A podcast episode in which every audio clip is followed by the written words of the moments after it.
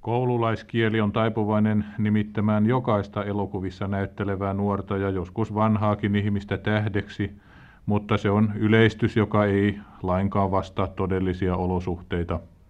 Elokuvamaailmassa tähti tarkoittaa jotakin täysin muuta kuin näyttelijän toista nimeä.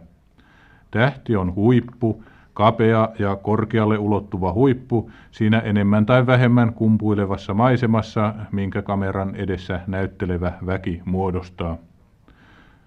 Suurin massa on avustajakuntaa, tuota vähäisellä tuntipalkalla käskystä uurastavaa hiljaista joukkoa, joka on samalla koko elokuvamaailmassa huonoiten palkattua.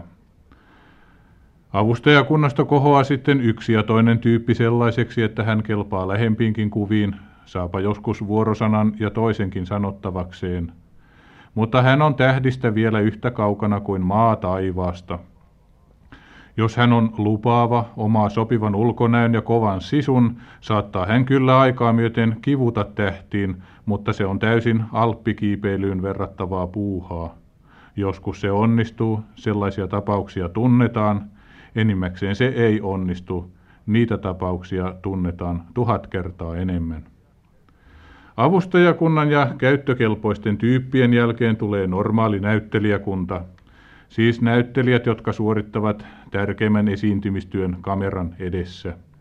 He eivät ole tähtiä, mutta heistä saattaa myös tulla tähtiä, jos yleisö heidät hyväksyy ja tuottajat tämän hyväksymisen noteeraavat. Tähti nimittäin aina noteerataan eräänlaisessa pörssissä ja noteeraus ilmoitetaan luvuissa, jotka tämä henkilö saa palkkiona osallistumisestaan elokuviin. Sellaiset suurivaloiset tähdet kuin Frank Sinatra, William Holden, James Stewart, Kim Novak ja Elizabeth Taylor saavat jokaista elokuvansa kohti takuusumman, mikä on vähintään puoli miljoonaa dollaria, eli 160 miljoonaa markkaa. Tämän he saavat, meni elokuva sitten hyvin tai huonosti. Jos se menee hyvin, saavat he lisäksi osuuden voitosta sekä rahat kaikista myynneistä, muun muassa televisioon. Harvoin he kumminkaan tyytyvät vain puoleen miljoonaan dollariin. He eivät yleensä lähde näyttelemään sellaisiin elokuviin. Jos filminäit on niin sanottu suurelokuva, nousee heidän takuusummansa aina miljoonaan dollariin saakka, eli siis 320 miljoonaan markkaan, johon tulee lisäksi osuusvoittoon ja myynteihin. Tällaisia huipputähtiä ei ole monta, joitain kymmeniä kumminkin. Seuraavassa luokassa oleville tähdille maksetaan jo vähemmän, joskin heidänkin palkkionsa vielä ovat päätä huimaavia. Sadasta 200 000 dollariin elokuvalta, siis 32-64 miljoonaa markkaa. Mutta on kolmaskin tähtiluokka, suurin tietenkin, jossa maksetaan keskimäärin 10 miljoonaa Suomen markkaa vastaava summa Amerikan dollareita filmiltä. Sen alapuolella ovat sitten varsinaiset näyttelijät, jotka parhaimmillaan nousevat myös kolmannen tähtiluokan palkkatasolle.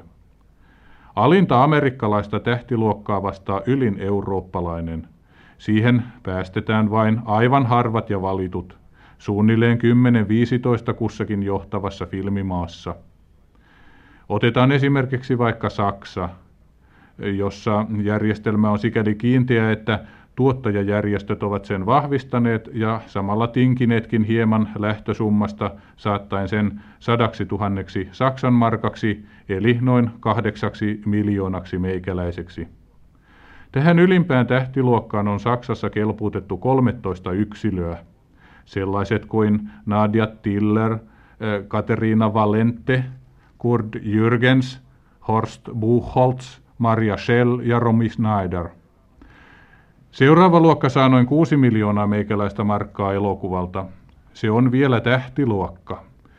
Seuraavat pienenevät aina noin 400 000 Suomen markalla, kunnes viimeinen ryhmä saa noin 2,8 miljoonaa Suomen markkaa elokuvalta.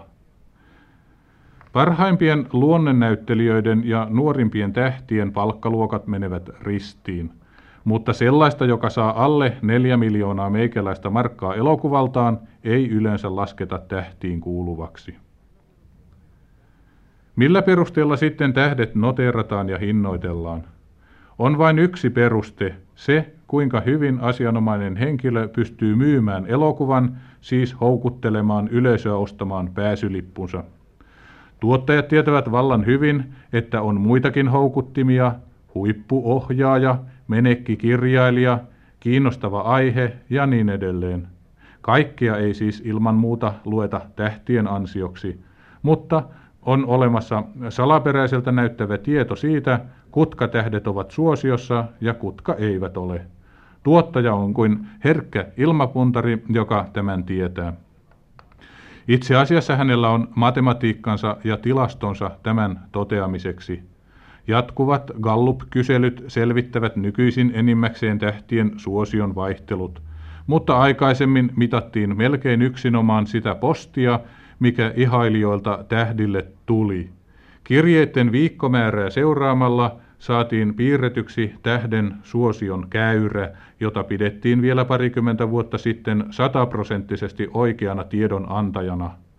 Mutta sitten kun huomattiin, että näitä kirjeitä lähettelivät yleensä vain koululaiset keski-iän ollessa 10-13 vuotta, tajuttiin, ettei se sanonut yhtään mitään siitä, miten aikuiset tähän tähteen suhtautuivat – ja jos kysymyksessä oli lapsilta kielletty elokuva, niin erehdys saattoi olla kohtalokas.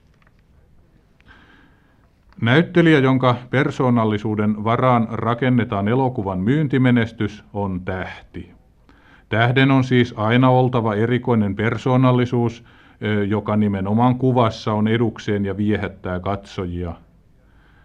Valmiita tähtiä saa elokuva monilta elämänaloilta – voi sanoa, että kaikkialla ja kaikissa yleisöä kiinnostavissa ammateissa suosion saavuttanut henkilö on sopivaa tähtiainesta. Jos hän on tunnettu kaunoluistelija, ammattinyrkkeilijä, uimari, mannekiini, teatterinäyttelijä, oopperalaulaja tai tanssija, hän omaa jotakin sellaista, jota tähdeltä eräänä edellytyksenä vaaditaan. Yleisön suosiota ja esiintymistottumusta ainakin sillä areenalla, missä hän erikoistyötään suorittaa. Tällainen henkilö otetaan elokuvamaailmassa ensin kokeisiin. Lähinnä on selvitettävä se, korostaako kamera hänen persoonallisuutensa sitä osaa, joka yleisöä miellyttää. On nimittäin niin, että toisilla on valokuvakasvot ja valokuvaolemus, toisilla ei. Jokainen tavallinenkin ihminen joutuu tämän kanssa joskus tekemisiin, ihmetellen miten se ja se niin mukavan näköinen ihminen ei milloinkaan onnistu valokuvissa. Tämä on tosiasia, josta on lähdettävä. Jos se jokin, mikä tähtikokeilalla on, korostuu oikein kameran avulla, on pahin voitettu – Silloin pystytään kyllä lisäämään tätä korostusta naamioinnin ja monen muun kamerataiteeseen kuuluvan menetelmän avulla. Tietenkin edellytetään vielä, että tähtikokelas kykenee puhumaan sujuvasti, kävelemään normaalisti, liikehtimään kompastelematta ja suorittamaan tavallisia askareita käskystä, joskin täysin sillä tavalla, mikä hänelle itselleen on tunnusomaista. Joskus tämä on hyvinkin vaikeaa, varsinkin nyrkkeilijöihin, tanssijoihin ja trumpetin puhaltajiin nähden, mutta kova koulu auttaa kyllä. Näin saadaan tähti, joka viehättää katsojia ja jota he ovat valmiit menemään maksusta katsomaan. Jos osuu niin hyvin, että tällainen tähti sattuu olemaan ammatiltaan näyttelijä, käy kaikki parhaalla mahdollisella tavalla – Silloin hän omaa muuntautumiskyvyn. Hän toisin sanoen voi mukautua jo kirjoitetun osan vaatimuksiin, siitä huolimatta, ettei hän menetä mitään siitä persoonallisuutensa erikoispanoksesta, minkä perusteella hänet on tähdeksi kelpuutettu. Mutta jos hän ei ole näyttelijä, eikä omaa mitään taipumuksiakaan näyttelijäksi, saattaa hän siitä huolimatta kehittyä kelpo filmitähdeksi ja saada sen suunnan näyttelijäpalkintojakin Silloin näet häntä ei opetetakaan miksikään muuksi kuin oman itsensä toistajaksi. Hänen on opeteltava toisin sanoen puhumaan kirjoitettuja vuorosanoja, mutta ne kirjoitetaan sellaisiksi, että hän voi hetken niihin tutustuttuaan pitää niitä ominaan ja toistaa ne välittömällä ja viehättävällä tavallaan. Hänet opetetaan kävelemään asianmukaisesti, elehtimään niin kuin kotonaan ja puuhaamaan käskystä sellaisia asioita, joihin hän voi kuvitella joutuvansa. Mitään tunteita hänen ei odoteta ilmaisevan. Jos sellainen kuuluu tarinan juoneen, koetetaan siitä selvitä kaikilla niillä keinoilla, mitä naamiointi tarjoaa sekä vertauskuvin. Pääasiassa hän kumminkin suorittaa kameran edessä sitä, millä hän on kuuluisaksi tullut, nyrkkeilyä, luistelua, uintia, laulua. Joskus on ihmetelty, miksi tällainen tähti voi vaikuttaa hyvältä näyttelijältä.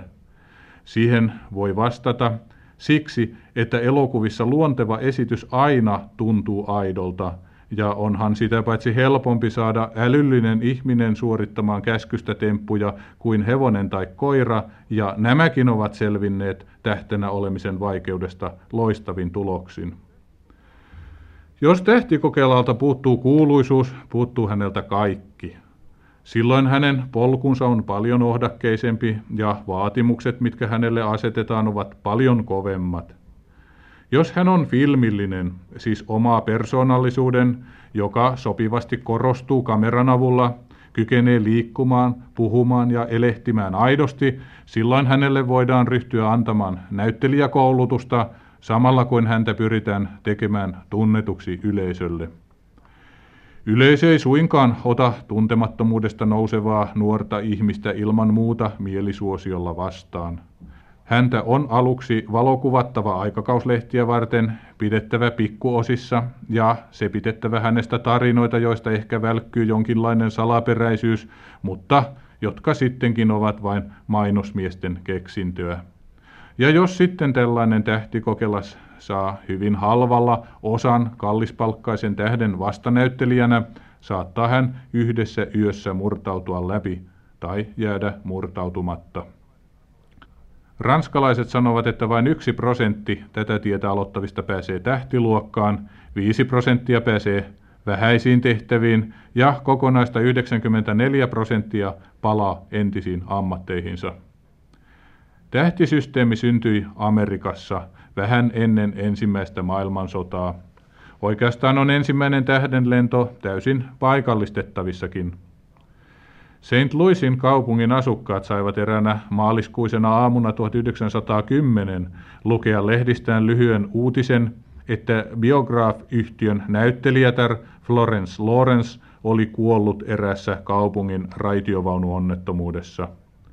Kun kukaan ei tiennyt, kuka tämän niminen naisihminen oli, ei uutinen herättänyt sen kummempaa huomiota, eikä sen pitänytkään herättää, sillä takana olivat toisenlaiset piirustukset – Siihen aikaan ei näyttelijäin nimiä lainkaan ilmoitettu, vaan heitä mainittiin kiertoteitse. Puhuttiin biograaf-tytöstä, viittagraaf-tytöstä, aviomiehestä, pankkiirista, pahasilmäisestä miehestä, laihasta naisesta ja niin edelleen. Suosituin ja tunnetuin oli biograaf-tyttö. Karl Lemle oli saanut tämän biograaf-tytön siirtymään omaan pienen yhtiönsä ja halusi osoittaa siirron näkyvällä tavalla. Hän se oli toimittanut uutisen lehtiin ja seuraavana päivänä hän julkaisi samoissa lehdissä puolen sivun ilmoituksen. Saimmepa emää valheen kiinni. Uutinen siitä, että Miss Lawrence, tunnettu biograaf-tyttö, olisi kuollut, on täysin väärä. Tämä suosittu näyttelijätär ei ollut mukana koko onnettomuudessa, vaan osallistui uusien elokuvien valmistukseen, elokuvien, jotka ovat koko hänen uransa parhaat ja joista jo nyt voidaan mainita seuraavat. Ja sitten seurasi luettelo. Uutinen päättyi tiedotukseen siitä, että Miss Lawrence saapuisi itse varmemmaksi vakuudeksi näyttämään St. Louisin asukkaille, ettei hänelle ollut mitään sattunut. Selvää oli, että yleisöä riitti asemalla. Tyttöä pidettiin niin hyvänä, että napit takista lähtivät ja vähän muutakin. Ensimmäinen tähti oli syttynyt ja sellaisella tavalla, mikä ennakoi heidän myöhempää tuikkimistaan.